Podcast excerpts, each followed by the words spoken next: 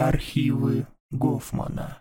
Истории, которые не заканчиваются.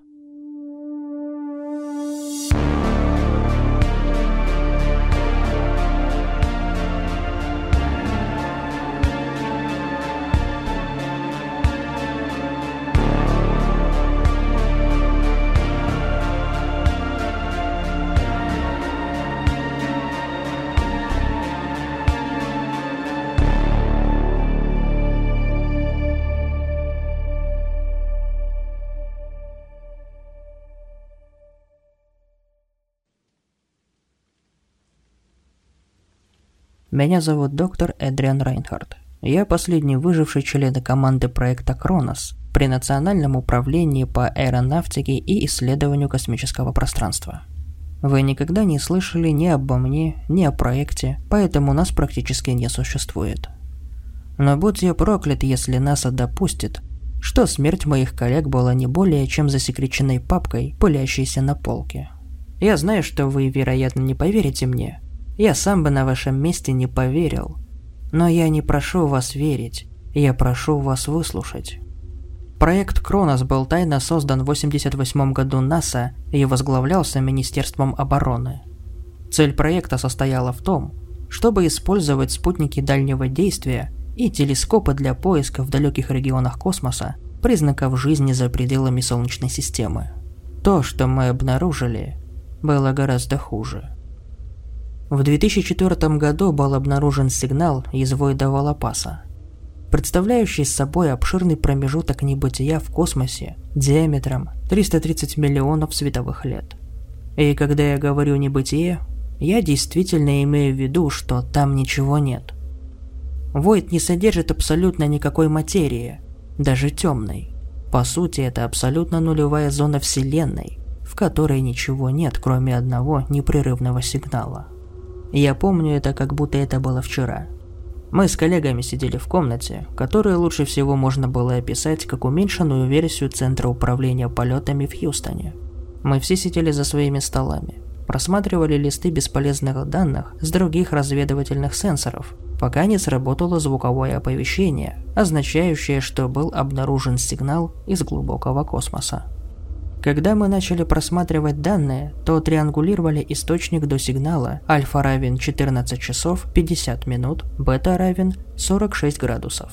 Для тех, кто не разбирается в звездных координатах, он указывал прямо в середину пустоты. Учитывая, насколько обширна эта пустая область космоса, мы сначала подумали, что это неисправность системы. Но когда мы перезапустили ее, она сразу же снова начала сообщать о сигнале, поступающей из этих координат. Первоначально мы думали, что просто собираем обрывки голоса, сверхновой или вспышки давно умершей звезды, которая когда-то находилась в этой части космоса. Но эта гипотеза была быстро опровергнута, когда мы смогли отфильтровать фоновые данные и переработать их в аудиоформат. Это была не одна длинная волна статики, которую обычно можно обнаружить при таких вселенских событиях. Это была непрерывная ритмичная серия гудков, пугающие напоминающих сердцебиение. Конечно, мы были далеки от фактического подтверждения или опровержения того, что этот сигнал был результатом деятельности какой-то развитой инопланетной цивилизации, скрывающихся в пустых областях космоса.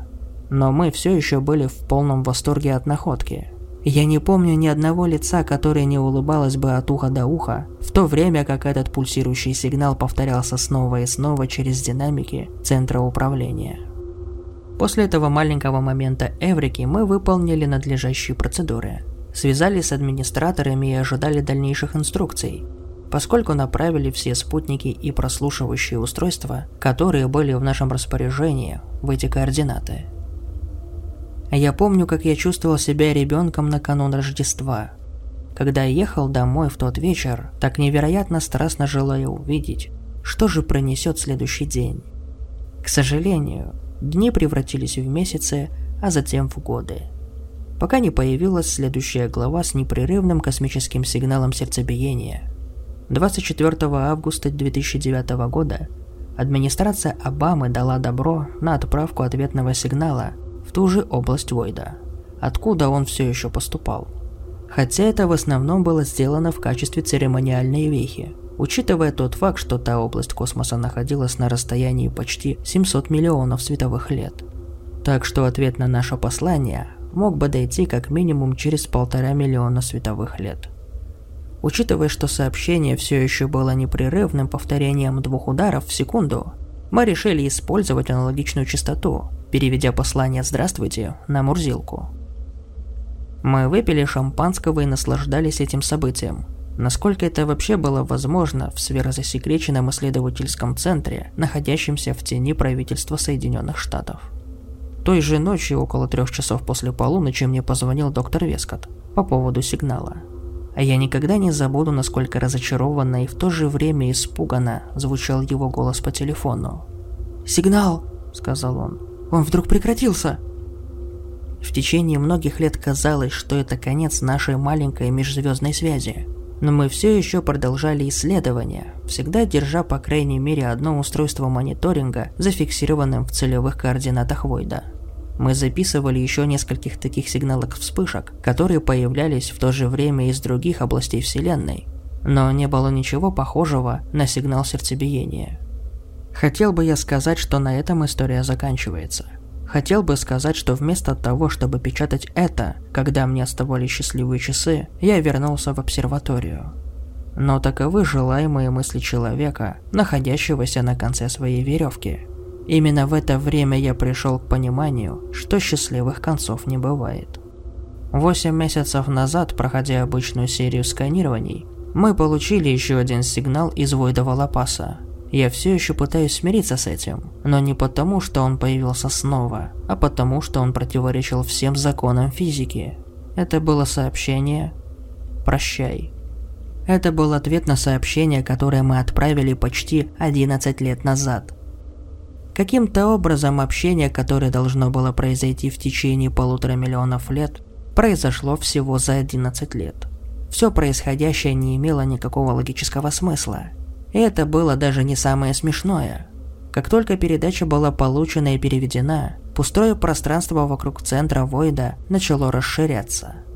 Поскольку окружающие его звездные системы казалось, просто перестали существовать. Звезды начали гаснуть одна за другой, как будто их выключали как лампочки.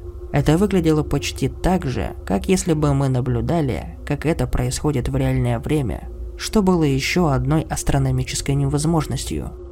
Видите ли, мы можем наблюдать за Вселенной только с той скоростью, с которой распространяется свет – а это означает, что если бы мы наблюдали за Войдом Валапаса, находящимся на расстоянии 700 миллиардов световых лет от нас, то увидели бы его таким, каким он был 700 миллиардов лет назад. Но сейчас мы наблюдали за развитием событий, которые были абсолютно космически невозможны. Скорость, с которой исчезали звезды, расширяла Войд со скоростью почти 5 миллионов световых лет в минуту. Я не знаю, как это описать, кроме как сказать, что темное небытие росло быстрее, чем скорость самого света, казалось, поглощая и уничтожая все на своем пути. Все это время сообщение продолжало звучать по всей комнате. Я не знаю как и почему, но очень быстро последствия этого захлестнули центр управления, когда мы с коллегами начали осознавать серьезность этого невозможного события. Между нами никаких споров не было насчет того, возможно ли это или нет. Потому что очевидно, что не было, но все равно происходило. При такой скорости оно достигнуло Солнечной системы чуть меньше, чем за год. Голос диктора Уотерфолда звучал слабо и хрипло. Он произносил очевидное. Мы все думали об одном и том же. Менее чем за 360 дней это космическое пространство достигло нашей звездной системы. Мы, конечно, не знали, что произойдет, когда это случится, но в астрономии всегда думают о худшем. Если бы Солнце каким-то образом погасло в Войде, как и все окружающие звезды, Земле также потребовалось бы чуть-чуть меньше года, чтобы превратиться в необитаемую пустошь. Это случилось бы даже если планета не была бы полностью поглощена пустотой. Все время, пока я прокручивал в голове возможные сценарии и выполнял расчеты, полученное нами сообщение всплывало снова и снова, словно пытаясь ответить на вопрос, что дальше произойдет. «Прощай». Казалось, что первым осознал все диктор Редмонд. когда он резко вскочил на ноги и бросился к выходу. Вскоре все последовали за ним. При обычных обстоятельствах можно было подумать, что сыр наконец-то соскользнул со своих метафорических крекеров. Но учитывая нынешнюю ситуацию, учитывая то, что мы видели, он, возможно, был самым разумным в этой комнате. Затем, когда еще несколько человек направились к выходу, меня тоже внезапно осенило. Сообщение, должно быть, прощалось с нами и всеми на своем пути. Неважно, что было в воде Валапаса, оно шло за нами, оно шло за всеми. В то время как мы действительно не думали о последствиях своих действий, мы не были сосредоточены на последствиях этого внезапного побега с корабля и ухода в самоволку из сверхсекретной правительственной программы. Единственное, что проносилось в наших головах, это гигантская стена небытия, несущаяся к нам со скоростью, превышающую скорость света. Я сразу пошел домой и очень сильно напился, надеясь проснуться на следующее утро и понять, что все это было просто каким-то сумасшедшим сном. Конечно, мне бы так не повезло, но, правда говоря, я бы это очень быстро выяснил. Той ночью около часа после полуночи меня разбудил телефон. Когда я решил ответить на звонок от неизвестного абонента, казалось, что это был один из моих коллег, доктор Мавик Бёрхам. Он был один из последних людей, покинувших центр в тот день. «Ты должен бежать, Эдриан!» – крикнул он, пытаясь отдышаться. В то время я недоумевал, что могло вызвать у него такое физическое напряжение. «Что? О чем ты говоришь?» – спросил я, чувствуя, как в голове пульсировала мигрень. «Они защищают проект, убирают дом. Разве ты не понимаешь, что это значит?» Первое предложение – все, что мне нужно было, чтобы протрезветь. Если то, что он сказал, было правдой, то весть дошла до командования. И теперь они узнали как об открытии, так о его последствиях а также о реакции научной группы о этих последствиях. Если они и правда зачищают проект, то мы точно станем первыми жертвами. «Откуда ты знаешь?» – спросил я. Я хотел зайти к Магайру, чтобы обсудить возможные исходы расширения Войда, но когда я пришел, увидел, что его дом сгорел дотла. Катберт и Леттербридж не ответили на звонки, и вдобавок ко всему я думал, что и за тобой установили слежку. Ты уверен? Снова спросил я, подходя к окну спальни в поисках каких-либо следов правительственных наемников. Да, абсолютно. Я дважды объехал свой квартал, и теперь я нахожусь на 58-й Южной. Всю дорогу за мной следила черная машина, без опознавательных знаков. Я почти разобрал, что это было сопение в динамике. Слушай, ты должен убраться к чертовой матери из этой ловушки, пока можешь. Если бы ты наполовину так умен, как я знаю тебя. Это были последние слова, которые я услышал от него перед тем, как раздался сигнал. После этого я уже не нуждался в предупреждениях. Я быстро собрал кое-какие вещи, забрался в свой Авалон и выехал на шоссе. С тех пор я в бегах, исчезая при любом даже намеке на подозрение, проезжая из штата в штат, из округа в округ, до сегодняшнего дня. Как только я опубликую этот текст, они очевидно смогут отследить меня, я собираюсь позволить сделать им это. Я был в бегах целый год, и мне это надоело, в основном потому, что в этом, кажется, больше нет смысла. Все равно через несколько месяцев Войд настигнет нас. Так что простите меня за выбор легкого пути для выхода из этого положения. Я бы хотел сказать в этих последних словах, что правительства всех стран работают вместе, чтобы как-то попытаться остановить это. Но нет. Они знают, что произойдет. Но вместо того, чтобы быть откровенными, они будут скрывать всю информацию как можно дольше. Вот почему в последнее время столько дерьма засоряет новости и СМИ. Они хотят сотворить тотальный хаос здесь, на Земле, чтобы никто не заглянул вверх и не увидел неизбежность. Оно приближается, и его не остановить. Так что сделайте мне одолжение, ладно? Сделайте так, чтобы то немногое, что у тебя осталось, стоило того. Обними своих близких, отправляйся в отпуск, который ты все время откладывал. Делай то, что заставит тебя чувствовать счастливым. Живи. Прощай.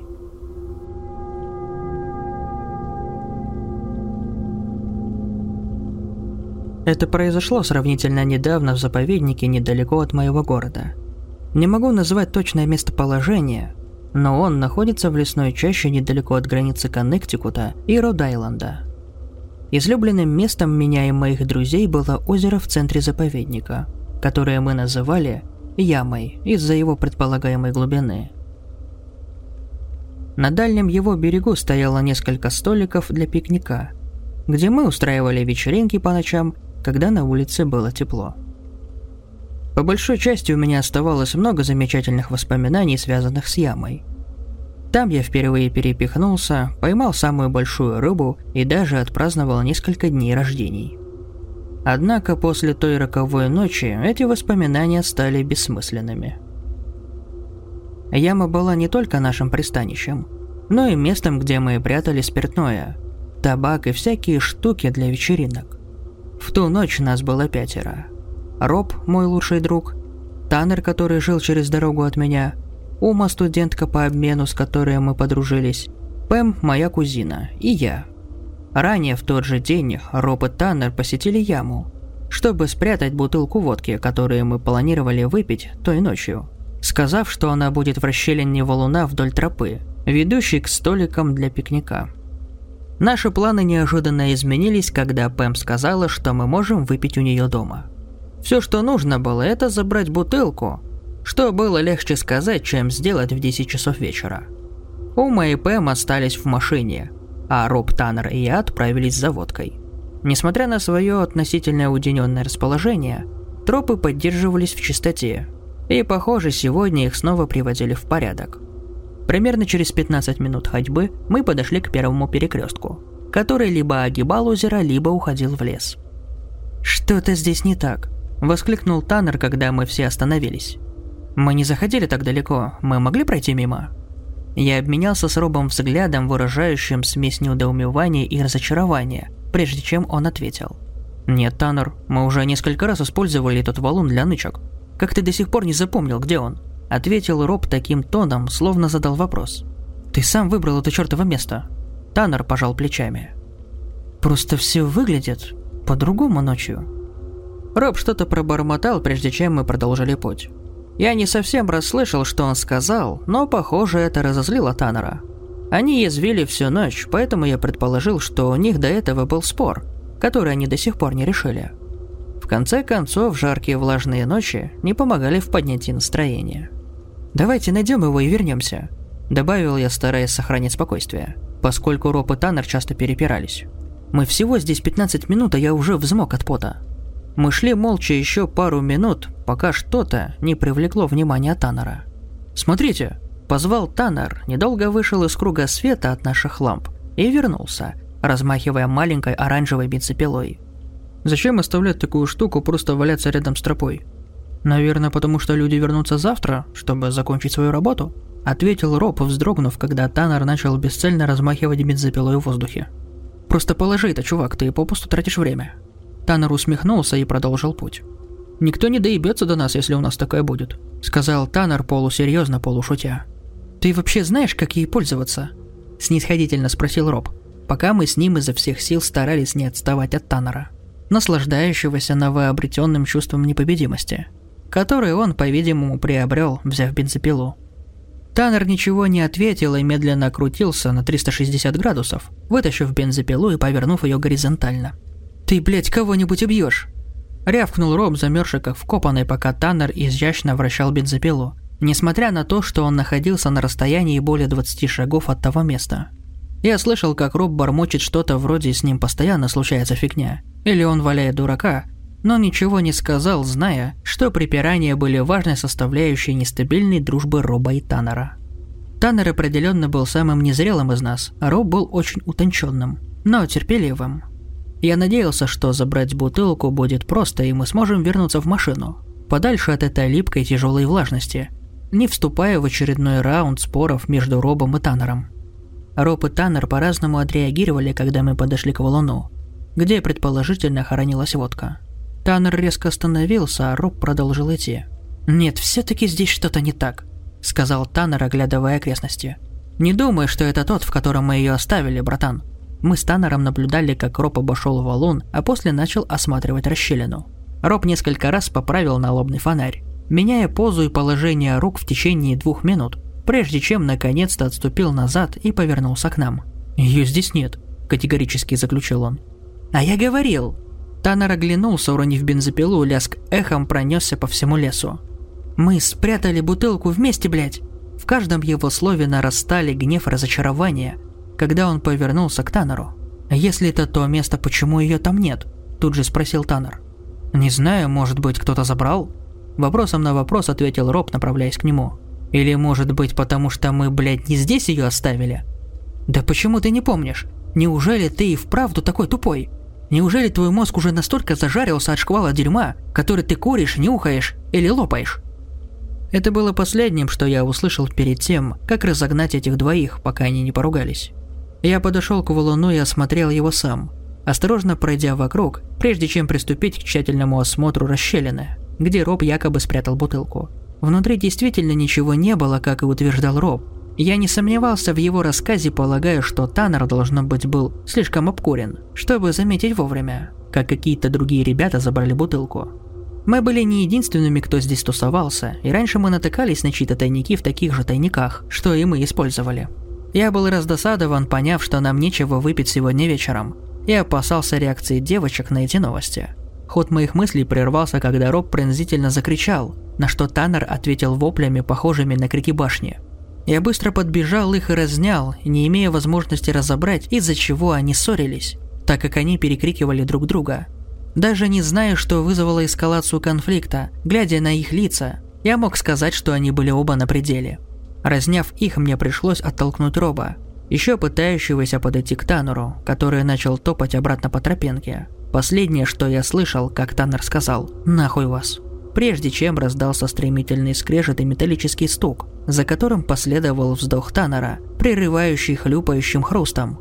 Я почувствовал, как тело Роба напряглось, когда он перестал заставлять себя успокаиваться. Пламенный гнев в глазах Роба сменился шоком и явным ужасом. Его дрожащая челюсть отвисла, а выражение лица, казалось, застыло в недоверии от того, на что он смотрел через мое плечо. Когда я оглянулся, мой налобный фонарь осветил Таннера, лежащего лицом вниз на земле. Его подергивающие конечности вытянулись в разные стороны. Из затылка торчало красновато-бежевое острие, вокруг которого я заметил образовавшуюся лужу крови. Я отошел от Роба, и мы оба несколько секунд с неверием смотрели на обмякшее тело Таннера, прежде чем поспешили к нему. «Что произошло?» Я начал отчаянно трясти Роба, чье ошеломление выражение широко раскрытых глаз не изменялось.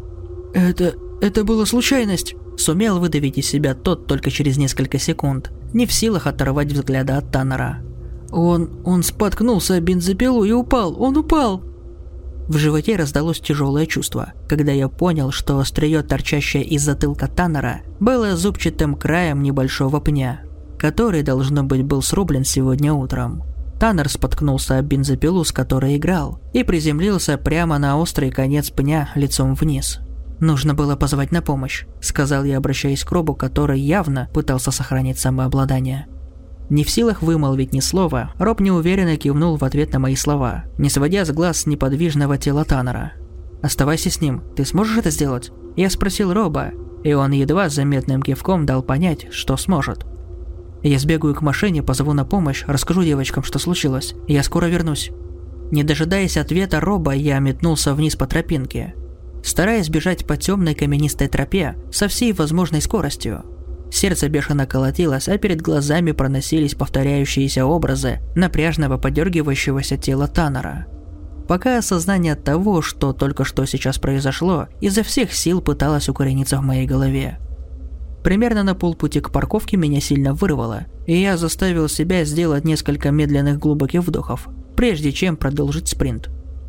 Я добрался до парковки менее чем за 10 минут, обнаружив, что Пэм и Ума все еще сидят в машине, оба занятые делами в своих телефонах. Девушки вздрогнули, когда я отчаянно пытался колотить по стеклу, жестом показывая выйти из машины. Сначала они колеблились, вероятно думая, что я разыгрываю какую-нибудь шутку – пока они не заметили в моих глазах непреодолимый страх и панику. Я позвонил в полицию, сказал, что произошел несчастный случай и сообщил местоположение. Пэм и Ума теперь были явно обеспокоены и спросили, что происходит, как только я завершил звонок. «Там... там была случайность», Запинаясь, пробормотал я, поняв, как тело заметно тряслось, пока я все еще пытался отдышаться. «Таннер ранен, сильно ранен». «Где Роб?» – настойчиво спросила Пэм. Я ответил, что он остался с Таннером. «Мы должны попытаться перенести его», – сказал я, жестом указав на тропу. «Копы будут здесь только через 30-40 минут. Мы должны попытаться перенести его к машине». Девушки начали спрашивать, что именно случилось с Таннером, когда я повел их вниз по тропе.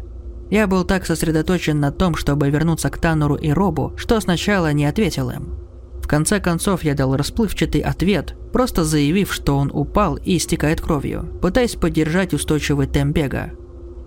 Мы вернулись к тому месту, где я оставил Таннера и Роба, но ни одного, ни другого не было видно. Я заметил, что пень, на который упал Таннер, все еще был покрыт свежей кровью, запятнавшей и землю. Указав на это и отдышавшись, я наконец-то смог объяснить, что на самом деле произошло. Выражения лица девушек отражали тревогу и отвращение. «Тогда где же они?» Выпалила Пэм, крича на меня так, будто я был виноват в инциденте.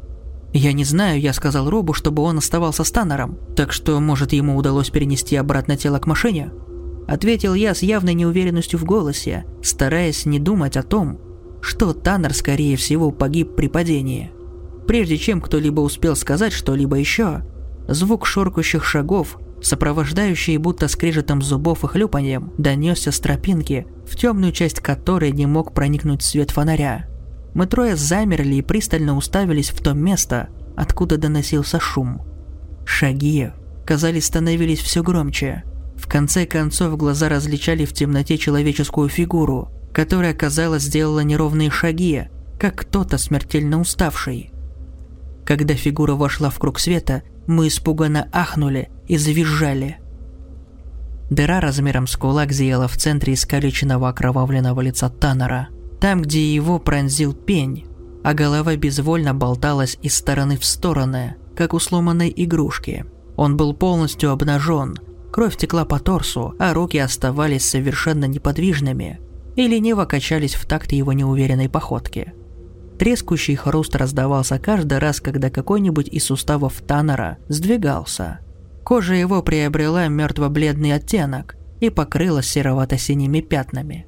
Как бы нам не хотелось верить, что Таннер каким-то образом выжил, было совершенно очевидно, что это не так. Я услышал, как Пэм и Ума начали хныкать, когда Таннер, пошатываясь, направлялся к нам и остановился в шагах в десяти – Прошло несколько секунд, прежде чем я неуверенно позвал Таннера по имени, после чего его спина резко выгнулась дугой, неестественно отклонившись на 90 градусов, и вокруг нас раздался хруст.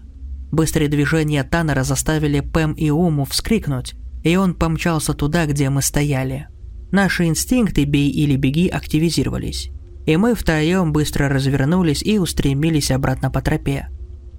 Я был уверен, что слышал этот хруст и шаткие шаги Таннера, следовавшего за нами в нашем бегстве на парковку. Я сосредоточился на том, что я видел, пока мы не добрались до машины. Пэм и Ума истерически плакали, когда я повернулся и осветил фонарем тропу, чтобы убедиться, что нас больше не преследуют. Но не мог избавиться от удушающего ощущения, будто кто-то наблюдает за нами из непроглядной тьмы леса. Мы инстинктивно бросились к машине, но остановились, когда Пэм спросила о Робби. В наступавшей тишине, которая возникла, когда она задала этот вопрос, мы услышали тихое постукивание, которое доносилось из ближайших кустов. Посветив в том направлении, я сразу же заметил фигуру, делающую едва заметные движения, и понял, что это Роб. Мы нашли его за кустами, он стоял на коленях, закрыв лицо руками. Он рыдал и отчаянно раскачивался вперед и назад – Одежда была покрыта потом, грязью и чем-то похожим на кровь. «Роб», – произнес я тихим дрожащим голосом, осторожно приближаясь к нему. «Нам пора, брат. Давай я помогу тебе добраться до машины». Роб начал постоянно бормотать одни и те же фразы. «Я не знаю, что я видел. Это было так реально. Я все еще вижу это. Я не могу перестать». Когда я протянул ему руку, он замолчал на несколько секунд. Убрал руки от лица которые, как я понял, были в крови, и поднял голову. У него не было глаз. Теперь на их месте зияли две пустые черные ямы. Кровь текла по всему лицу. Все остальное, что я мог услышать, потонуло в ужасном испуганном крике одной из девушек. Ума нырнула в машину, а Пэм в панике помчалась по дороге прочь. Я замер, не в силах ни сказать, ни сделать ничего, кроме как смотреть на обезображенное, окровавленное, безглазое лицо Роба. После той ночи Роба упекли в лечебницу. Я навещал его несколько раз, но попытки общаться – лишь пустая трата времени. Поскольку все, что он делает, это плачет или бормочет какую-то тарабарщину. Я пытался спросить, что он видел той ночью, но он впадал в истерику. Только однажды Роб произнес что-то внятное, и то, что он сказал, до сих пор пробирает до мурашек. «Ты не слышишь хруст?» Последний раз, когда я приходил и спрашивал, Роб начал яростно биться головой об стену, после чего меня попросили не приходить снова. Несмотря на тщательные поиски и расследования, тело Таннера так и не нашли. После этого мы с Пэм уже не были прежними, а Ума вскоре уехала из города, так и не сказав, куда переезжает ее семья. Я никогда не возвращался в тот заповедник с тех пор, как в последний раз был у Роба. Я начал слышать шаркающие шаги, сопровождающие мягким хрустом.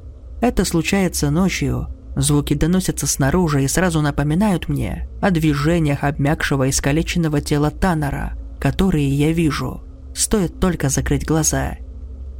Я ничего не видел в тех нескольких случаях, когда набирался смелости проверить, что же там такое, и кажется, никто больше не слышит этого.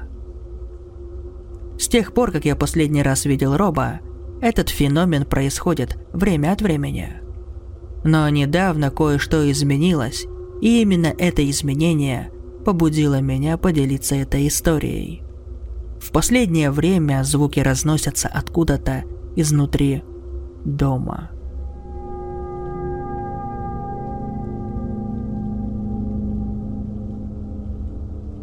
Однажды он появился в дверном проеме нашей спальни без всякого предупреждения или объяснения. Как будто всегда там был. Я был тем, кто нашел его.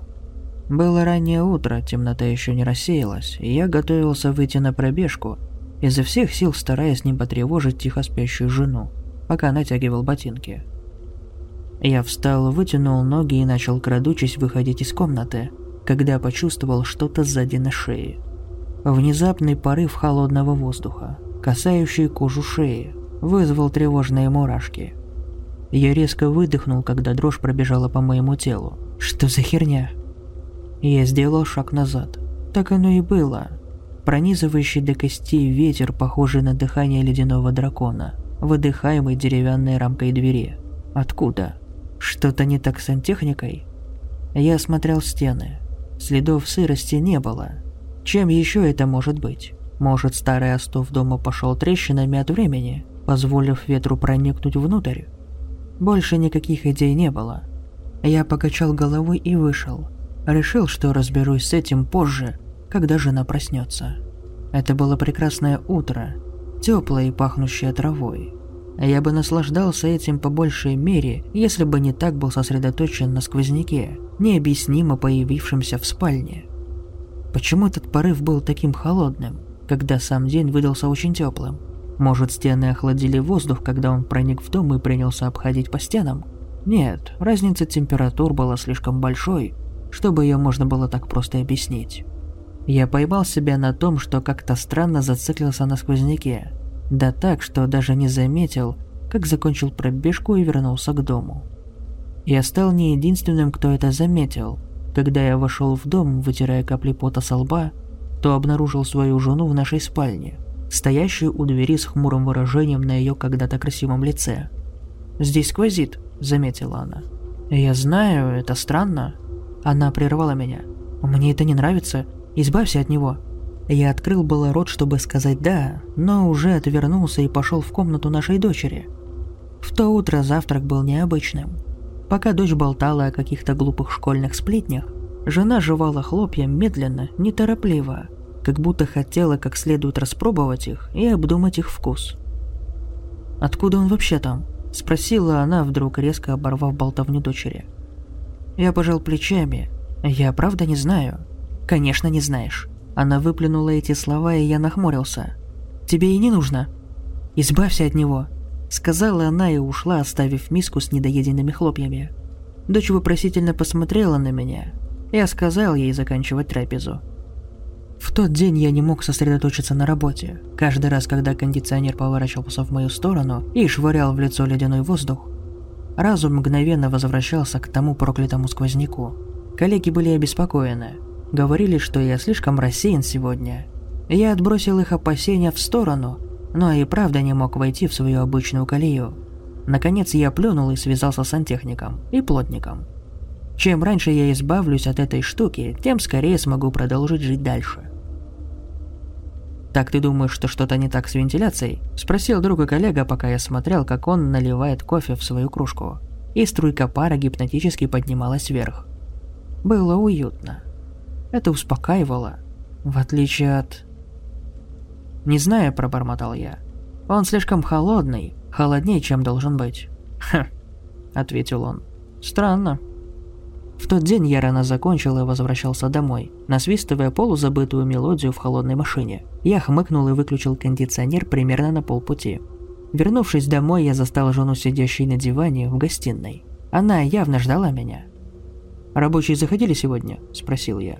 Стиснув зубы, она уставилась на меня. «Да», – ответила она. Я заметил, что ее тело дрожит, как будто она долгое время подвергалась воздействию низких температур. Не смогли ничего сделать.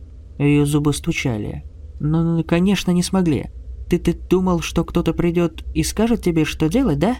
Это твой дом. Да делай сам все. Во рту было сухо, будто всю влагу высосал слюносос. Ты замерзла? Ты стояла под ним?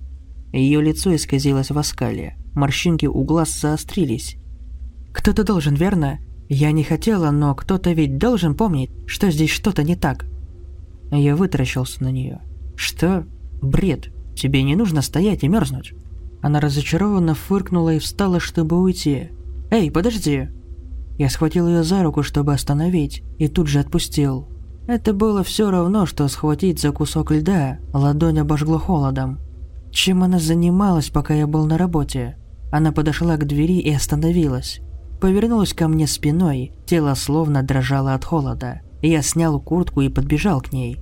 «Хватит!» – сказал я, закутывая ее в куртку. «Какого хуя ты творишь?»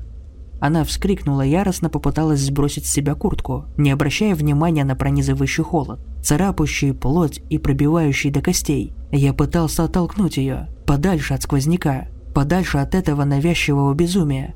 Она визжала, била и царапалась, но я использовал грубую силу, чтобы прогнать ее отсюда. С бешено колотящимся в груди сердцем я загнал ее в угол спальни, Сквозь распущенные волосы, не спадающие на ее лицо, я видел глаза, бегающие метающиеся, как загнанная в угол крыса. «Хватит, хватит!» Закричал я, в надломленном голосе отчетливо слышался страх и отчаяние. «Пожалуйста, прекрати эту хуйню и поговори со мной!» Она отступила на шаг и раскинула руки по стенам, как паук. Она снова уставилась на меня, сморщив нос и стиснув зубы, да так, что вены на шее болезненно вытянулись и набухли. Она смотрела на меня с такой ненавистью, что у меня подкосились ноги. Хоть убей, но я никак не мог понять, что происходит. Это все было так невероятно и бредово. «Пожалуйста, милая», – прошептал я, – «прекрати». Она закричала и бросилась ко мне, но мимо. Она оттолкнулась от меня и побежала быстрее, чем когда я либо видел. И резко остановилась в дверях, дрожа и всхлипывая. Она встала там, Несмотря на боль, несмотря на то, насколько странно все это было, она стояла так, как будто от этого зависела ее жизнь. «Что ты делаешь?» – раздраженно спросил я, снова пытаясь прогнать ее оттуда. Она сопротивлялась, словно одержимая, но я взвалил ее на плечи и унес в гостиную, а там бросил на диван. «Пусти, пусти меня!» – повторяла она, шлепая меня по рукам. «Пусти меня!» Я схватил ее за запястье и поднял руки над головой, таким образом держал ее. Она открыла рот. Грудная клетка задрожала, когда она начала рыдать. «Пожалуйста, пожалуйста, пусти меня! Я должна быть там! Я должна быть там! Я должна!» Я моргнул, с трудом сдерживая слезы. «Детка, ты меня пугаешь. Что происходит? Что случилось?» «Я должна быть там! Я должна быть там! Должна быть там!» Почему, черт, почему? Я должна, я должна быть там, должна!» Она извивалась подо мной изо всех сил, пытаясь освободиться, но я держал ее изо всех сил. Я каждый день хожу в спортзал, и так получилось, что я сильнее обычного мужчины. Но поверьте мне, когда я говорю, что мне пришлось использовать все силы, чтобы удержать ее. И я все-таки удержал. Постепенно силы покидали ее, пока она снова не начала тихо плакать и бормотать что-то невразумительное под нос. Когда мне показалось, что она успокоилась, я принес ей воды. «Я должна стоять там», — сказала она, залпом выпив стакан чуть теплой воды. «Нутром чую, что что-то ужасное случится, если я этого не сделаю». Я попытался ее урезонить. Ничего не случится, ясно? Это просто воздух, поток воздуха, из-за которого можно заболеть, если стоять под ним слишком долго. И это все, что может случиться. Ты не понимаешь. Правда не понимаешь. Ничего страшного не происходит, продолжил я. Просто случайный сквозняк. Такое бывает. Мы все исправим, да? Ни о чем не беспокойся. На ее глазах навернулись слезы. Я не хочу этого делать. Она плакала. Я не хочу там стоять. Пожалуйста, не заставляй меня. Что за хуета? Я не собираюсь тебя ни к чему принуждать. Но я должна, настаивала она. Должна. Может, у нее нервный срыв? Поэтому она так себя ведет. Все в порядке. Я обнял ее, и она вцепилась в меня, как в спасательный жилет. Я не спускал с нее глаз весь остаток дня. Не выпускал из виду, пока мы не закончили ужин, уложили дочь в постель и удалились в комнату для гостей, закрыв за собой дверь. Мы ни за что не собираемся спать в нашей спальне, и, к счастью, жена не настаивала на этом. Она успокоилась после этой вспышки безумия и больше не собиралась стоять в дверном проеме. Но я не стал рисковать и держать ее на расстоянии вытянутой руки. Я вытянул шею и бегло осмотрел спальню, прежде чем закрыть дверь в гостевую спальню – и мурашки побежали по спине, когда я заметил легкий туман в том месте, откуда дул сквозняк. Я потряс головой, прогоняя паутину сомнений и замешательства. Просто сквозняк, ничего более. Моя жена была нездорова, и я пообещал себе записаться на прием к психотерапевту на следующий день. Просто сквозняк. Мы заснули. Я лежа на спине, а она головой на моей груди. Я проснулся от странного ритмичного стука. Я резко сел и увидел, что жена стоит у двери и тихонько бьется о нее головой. Я проверил время на телефоне. Уже за полночь. Она ходит во сне? Может ли это быть частью ее болезни? Я не знал. Но мысль о том, что даже ее подсознание заставляло идти ее к сквозняку, пугала. Я встал с кровати и подошел к ней чтобы вернуть в постель. У меня не было большого опыта контактирования с людьми, страдающими лунатизмом, поэтому я сделал то, что подсказывали инстинкты. Я положил ее руку на лоб и начал осторожно разворачивать ее к кровати. Когда я заставил ее лечь на кровать, мне показалось, что я что-то услышал снаружи. Я напряг слух, внимательно вслушиваясь. Тишина. Должно быть, воображение разыгралось. Подумал я, снова устраиваясь в постели. Когда я проснулся в следующий раз, было уже утро. Солнечный свет струился сквозь окна и светил прямо в лицо. Я зевнул, подтянулся и понял, что замёрз и лежу в постели один. Блять. Адреналин затопил мое тело. Я вскочил с кровати и выбежал за дверь. А вот и она. К счастью, не у двери в спальню, а апатично сидя на деревянном стуле лицом к этой чертовой штуке. Я видел только одну сторону ее лица.